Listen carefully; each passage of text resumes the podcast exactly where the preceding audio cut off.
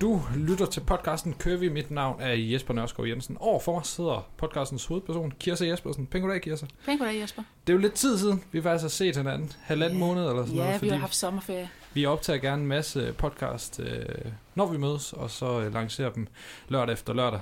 Du har været på ferie. Var det dejligt? Det var skønt. Det var helt fantastisk. Det var rigtig godt, men den ferie, den blev rent faktisk afbrudt af et lille besøg hos Godmorgen Danmark. Du var nemlig inde i den røde sofa og fortælle om dit stressforløb. Ja. Det skal vi tale rigtig meget om i den her podcast. Men lad os bare høre helt fra begyndelsen. Hvordan startede det her med at blive til et besøg hos Godmorgen Danmark? Jamen, det startede jo med, at der var nogen, der ringede på min telefon, og det var ikke et nummer, jeg kendte. Så jeg tager jo bare telefonen sådan lidt forsigtigt, og det er Kirsa, fordi det, jeg tænkte, det kan jo være hvem som helst. Og så er der en i den anden ende, der siger, at det er fra Godmorgen Danmark. Mm. Og jeg bliver sådan lige med det samme, så løber der en masse tanker igennem hovedet på mig. Og det første, jeg bare siger, det er, godmorgen. Og hun ringer altså om eftermiddagen, men jeg er allerede der, jeg er totalt starstruck. Og jeg må bare, det må du altså undskylde, jeg er bare sådan helt, jeg bliver sådan helt befippet. Og hun spørger så, om jeg kunne tænke mig at deltage. De har her i sommerperioden har de haft et emne omkring stress, hvor de sådan belyser det fra flere forskellige vinkler. Og hun ville gerne høre mig fortælle lidt om, hvordan det så er at komme videre. Om der kunne komme noget godt ud af det. Om det kunne blive godt til sidst, kan man sige. Ja. Og umiddelbart så tænkte jeg, det vil jeg rigtig gerne fortælle om. Fordi det synes jeg lidt nogle steder, det mangler. At der er mange fortællinger. Jeg har jo også min egen fortælling om, hvordan jeg er blevet syg, og hvad der ligger til grund for sygdommen, og hvordan sygdomsforløbet har været. Men det der med at sige, men kan du ikke komme ind og fortælle, og bare have fokus på, hvordan bliver det så godt igen? Jeg tænkte, det vil jeg gerne. Mm.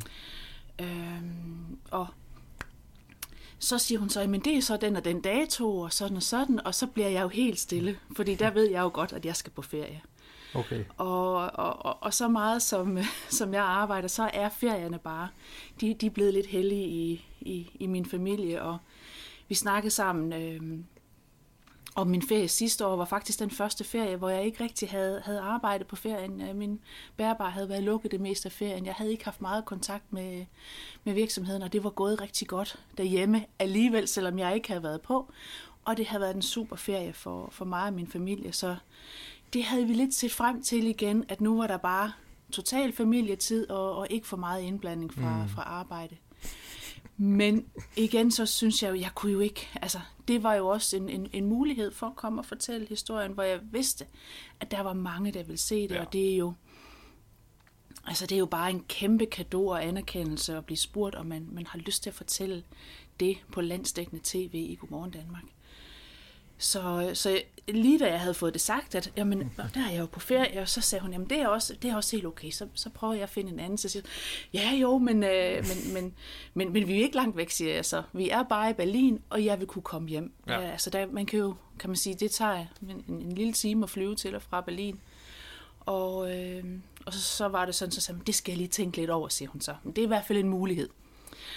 Og jeg regnede egentlig med, at der havde jeg nok fået den smidt på gulvet ved at sige, at jeg skulle på ferie, og at det ville måske være lidt besværligt for mig ind. Men hun vendte tilbage, jeg tror det var 14 dage efter, og sagde, at hvis jeg stadig havde lyst, så havde de en plads til mig. Og hun havde også været inde og se, og der var stadig flybilletter at få, så vi aftalte sådan, hvordan skulle det praktisk være, at jeg kunne flyve ind om aftenen, og så overnatte i København, og så gå på næste morgen, så kunne jeg flyve tilbage til Berlin og genoptage ferien med familien. Så det var sådan det rent praktiske. Ja. Og så skulle hun jo vide noget af min baggrundshistorie. Så vi talte længe sammen i telefon, og jeg kunne bare høre i den anden ende, nu må du ikke være, fordi jeg kunne høre, hun sad bare og tastede løs, ikke også? Og jeg fortalte jo, og hun skulle selvfølgelig vide noget, som ikke bare handlede om, hvordan jeg var kommet videre, men selvfølgelig også noget med baggrunden, og hvornår det var, og hvor længe det var, og alle de der ting, så de ligesom havde en baggrundshistorie. Ja, for det glemmer man jo nogle gange, når man sidder og ser Godmorgen Danmark og Godaften Danmark, som vist også lige er blevet afløst af et eller andet program, der bliver havlet ned, at de researcher jo rigtig meget til de her historier. Jeg tror, du var på 8-10 minutter, og det er jo ikke særlig lang tid, men det tager jo meget længere tid at forberede det her indslag. Og det, jeg var meget overrasket over, da jeg var i selve studiet, eller faktisk da jeg var færdig, det var, at... studiet er ligesom delt op i 2 etager. Der er den øverste etage, hvor der er tv-studiet, den røde sofa, det lille køkken, og der, hvor musikken spiller og sådan noget. Og så neden, der, hvor du var med, det var i Tivoli, ikke? Det var i Tivoli, yes. I sådan den lille glasbur der. Nedenunder det hele, der er der inde i Godmorgenstudiet, der er der et lille køkken, hvor man kan spise sin morgenmad og sidde og se på Godmorgen Danmark på en storskærm sammen med de andre, der nu skal på. Og der er en lille sminke, og der er et lille, jeg tror måske det hedder et regissørrum, men der var dem, der ligesom står for teknikken, sidder inde, og en lille mellemgang og sådan noget. Og da jeg kom derned efterfølgende, der var jeg jo, altså... Der var jeg både lettet, men jeg havde virkelig også højt puls, og jeg var sådan, jeg synes, og jeg var virkelig i tvivl om, hvor godt det var gået. Okay. Men det, der overraskede mig meget, det var, så kom jeg ned, og så dem, der jeg så får snakket med, de siger, det gik godt, og du var bare super god, og så havde jeg en god snak med dem, der sad sådan sådan, som jeg forstod på det, styrede teknikken, og sagde, og det overrasker mig meget. De kendte også min historie. Ham, jeg snakkede med, han sagde, men jeg kan huske sådan og sådan. Og der var jo også det der med, dengang du blev så rasende og sparkede hul i døren. Det kunne altså have været sjovt, hvis du har fortalt det på tv. Og det der med også hende, der interviewede mig. Jeg kunne godt høre på hende også, da vi havde lige en lille snak, inden jeg gik på. Jamen, hun havde læst min baggrundshistorie. Hun kendte til det hele. Så det var ikke bare sådan lige duk, og så lige fortælle. De har faktisk sat sig rigtig grundigt ind i min fortælling. Det var jeg både glad ved, men måske også lidt overrasket over, fordi som sagt, det gik bare så hurtigt, ikke? Det var virkelig hurtigt overstået. Og det var også svært at få det hele med, fordi selvom det skulle have fokus på, at hvordan mit nye liv var, mit nye arbejde, og at fokus på at sige, kan der komme noget godt ud af at have stress? Fordi hvis jeg ikke havde været syg med stress, var jeg så kommet hertil, hvor jeg er i dag? Var jeg så blevet så glad for mit arbejde? Og der var konklusionen, det var jeg jo nok ikke. Så kan man så sige, at stress er godt. Dertil kan man heller ikke helt. Men noget i den stil ville de gerne have frem. Men da jeg så også snakkede lige kort, inden vi gik på, så vi var også nødt til, du skal lige fortælle lidt om, hvorfor var det så svært at have med de her børn at gøre i tandplejen? Det skal vi lige høre lidt om. Vi skal lige høre lidt om sådan og sådan. Og så er 9 minutter jo ikke lang tid, når man både skal... Nej, vi tog jo faktisk... Den her podcast starter med 5 afsnit, tror jeg, det bliver til, om hele forløbet. Ja. Og det tror jeg var 1,5 time, måske længere end det. Så men det behøver jo heller ikke altid at være noget, man skal sætte lang tid af til, at man skal gå dybere ned. Jeg synes faktisk også, at det er godt, at man en gang imellem kan tale, ikke overfladisk, men at man godt kan tale om stress, sådan uden at man skal helt ned der, hvor det gør rigtig ondt, og man skal have de her, hvad skal man sige, virkelig lange fortællinger om hvor svært det har været. Det er også okay, det synes jeg, men det var jo, kan man sige, det var rigtig svært at få det hele fortalt på så kort tid. Men hun var helt fantastisk intervieweren. Jeg var jo simpelthen, jeg har aldrig været så nervøs før, og den nervøsitet, den byggede jo faktisk op lige efter jeg fandt ud af, at jeg skulle være med. Og jeg sad bare der i sofaen, og jeg havde talt lidt med hende nede, der, hvor vi sad og fik make-up'en rettet til, og så lige 2 minutter, inden vi gik på, havde hun lige sådan, det er det her, jeg kommer til at spørge om, og så vil jeg også gerne lige høre sådan og sådan. Ja. Og jeg var bare nødt til, da vi gik på, og tænkte, hvis jeg skal overleve det her, så er der kun hende. Så jeg er nødt til at kigge på hende, ligesom, og der havde jeg jo tænkt lidt på, men hvordan er det, jeg gør det her, når vi to snakker sammen? For det har jo også været svært for mig i starten, og så tænke på, hold da op, hvem sidder og lytter med derude, og hvem er det, jeg taler til? Og bare tænke, jamen jeg taler bare til dig, Jesper, vi sidder bare og snakker sammen, og du er interesseret i at vide, hvad der er sket i mit liv, og det fortæller jeg dig. Og det var lidt den, jeg havde besluttet mig for, hvis jeg kan, så skal jeg tage den følelse med ind i sofaen, og så skal jeg snakke med den, der så skal interviewe mig. Og hun var rigtig god, og jeg fik den der fornemmelse. Der gik lige nogle sekunder i starten, hvor sådan, det kunne jeg godt mærke, at jeg tænkte, kommer det her til at gå? Og så havde jeg jo den der fornemmelse, så var vi derinde i det rum, mig og hende, og så var hun en, der spurgte, og så fortalte jeg hende, som om at vi bare sad og snakkede sammen os to. Ja. Og det var sådan en måde at overleve i det på.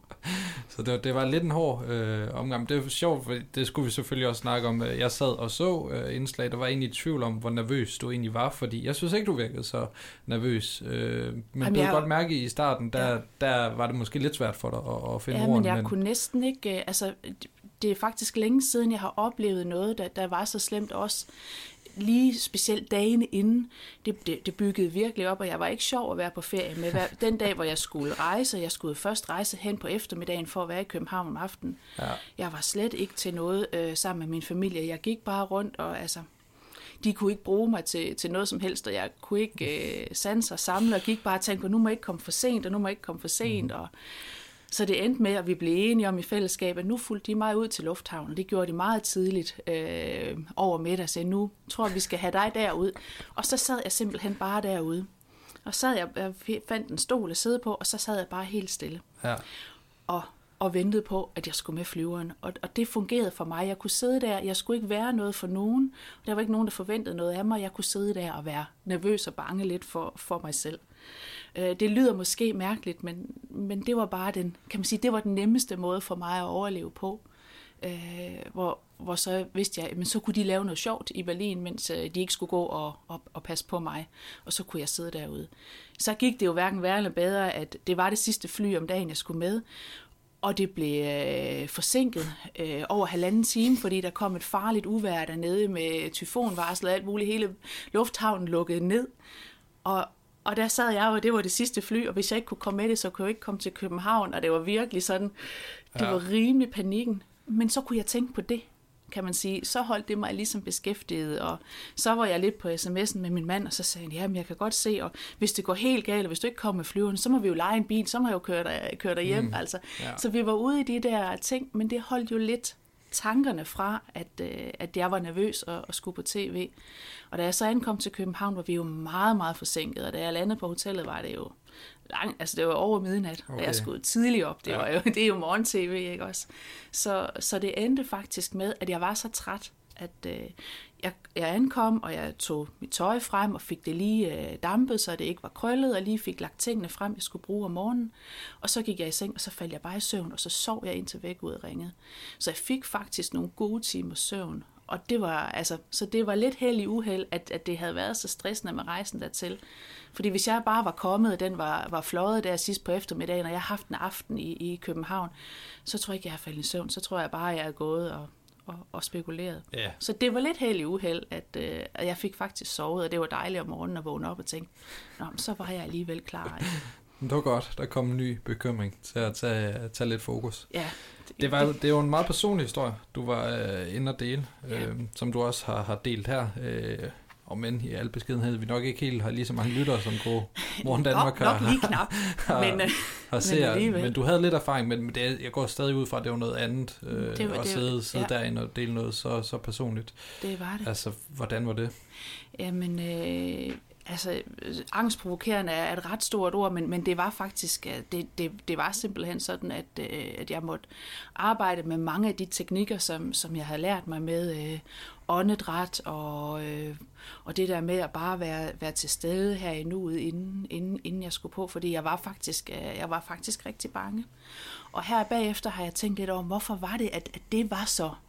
Hvorfor var det så anderledes? Og jeg tror, at en af tingene, det var faktisk, at jeg blev bedt om at finde nogle billeder frem. Faktisk fra dengang, hvor jeg blev syg. Jeg blev også bedt om at finde nogle billeder frem, om der var billeder af mig i tandlægekitlen. Og det var jeg gået i gang med, i god tid, også inden jeg skulle på ferie.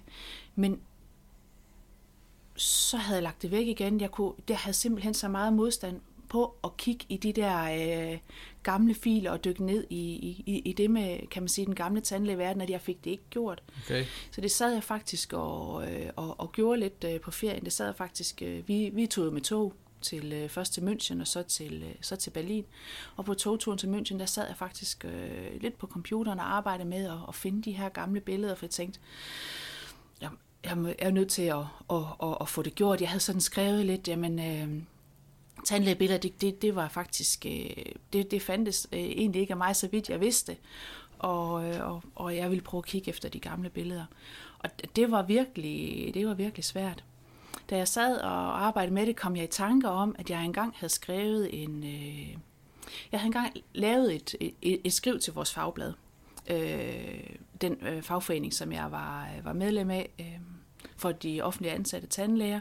Der var faktisk en periode med hovedbestyrelsen og lavede indlæg til fagbladet. Lige da jeg kom i tanke om det, der kunne jeg sådan set ikke rigtig huske, hvad det handlede om, og hvordan det lige var, men der var noget med, og der var noget med nogen, der havde taget et billede af mig, der stod jeg vist i kitlen. Så der måtte jeg jo se, om jeg kunne finde frem, og googlede mig lidt frem til det. Og det viste sig faktisk, at jeg i sin tid, og det havde jeg jo fuldstændig glemt, altså det er bare noget, jeg har lagt så langt bag mig, jeg helt glemt. Jeg havde faktisk skrevet en leder til vores fagblad om den internationale tandsundhedsdag. Det var faktisk en stor ting, og jeg sådan, det var også en ok artikel, og det var sådan, du ved, det var virkelig bare et flashback, jeg tænkte, hold da op. Det var der, hvor du var på. Der var jeg jo på den kurs, og der gik det bare derudad, ikke også med... arbejdet og med i hovedbestyrelsen i fagforeningen og skrive en leder til fagbladet, men der kunne man godt, det var igen lige der for et flashback til at sige, jamen du var på den kurs, og der var alle sejl sat på det tidspunkt. Billedet på artiklen, det var helt af pommeren til, det var alt for lille, og man kunne egentlig kun se mit hoved, så man kunne ikke se, at jeg havde kittel på, så der findes faktisk ikke rigtig nogen billeder, så vidt jeg ved, af mig i tandlægetøj. Okay. Men bare det lige at komme tilbage, ja, og lige få at sige, hold da op, det var der, du var. Og det var faktisk, altså det var det, du også sagde farvel til, da du blev syg. Eller det er jo ikke sagde farvel, men det var bare det, du ikke magtede. Det var sådan lige at få det op i hovedet igen. Jamen, du blev vel mindet om, at du også var rigtig glad for det på et tidspunkt. Men det gjorde jeg faktisk, og det synes jeg var sjovt og spændende, ikke også? Ja. Så var jeg jo i de private billeder, og fra det årstal, hvor jeg blev syg, det har jeg altså ikke været inde og kigge på billeder nogensinde. Det var meget skræmmende. Jeg fandt et enkelt billede, og jeg snakkede med min mand om det efterfølgende. Jeg ser helt forfærdelig ud. Du så det måske der, hvor jeg bare står, og jeg ligner sådan et dyr, der er fanget i lyskejlerne, og så siger man også, jeg har ikke taget det billede, siger han så. Men måske er det en af drengene, som bare lige har været... fordi jeg står nede i vores kælder, jeg er nede og henter noget køkkenrulle eller et eller andet, og er bare helt sådan...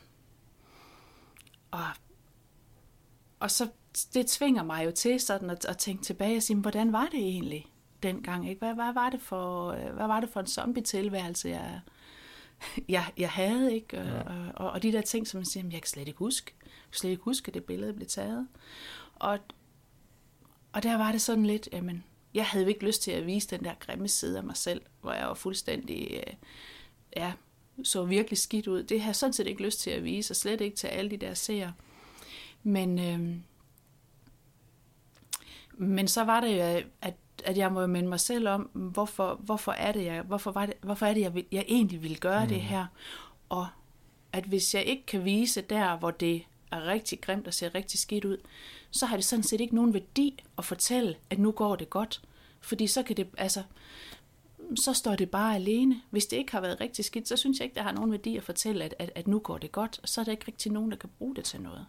Nej, man skal ligesom helt med ned på bunden. Du skal have det hele med, og hvis der er nogen, der skal kunne bruge det til noget.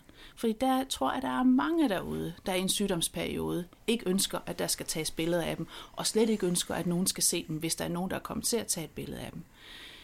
Men det at så sige, jamen der er faktisk også andre, der ser så elendige ud, når de er syge. Lige så elendigt som det spejlbillede, man ser af sig selv, hvis man kigger sig i spejlet, når man er syg. Jeg tror, at det et eller andet sted kan hjælpe at sige, jamen jeg er i hvert fald ikke alene. Jeg er ikke alene om at føle mig elendig, jeg er ikke alene om at se elendig ud. Og det kan godt være, at hun for 10 år siden så elendig ud. Men prøv lige at se nu. Det kan også, altså. Du kan også komme over på den anden side. Ja, så det forstærker ligesom håbet i historien, at man ser, hvor galt er. Fordi det var jo sådan meget opsummerende billede, så man får ikke hele historien i det billede der, men man kan godt se. Man kan godt se, at der er, altså, tingene er ikke helt, som de skal være. Ja. Du har netop lyttet til første kapitel af podcastserien Kirsa var på besøg i Godmorgen Danmark. Hvis du kunne lide, hvad du hørte, så kan jeg glæde dig med, at der er et kapitel mere i denne podcastserie. Så det er bare slå ørerne ud og så gå på opdagelse i næste kapitel. Tusind tak, fordi du lyttede med.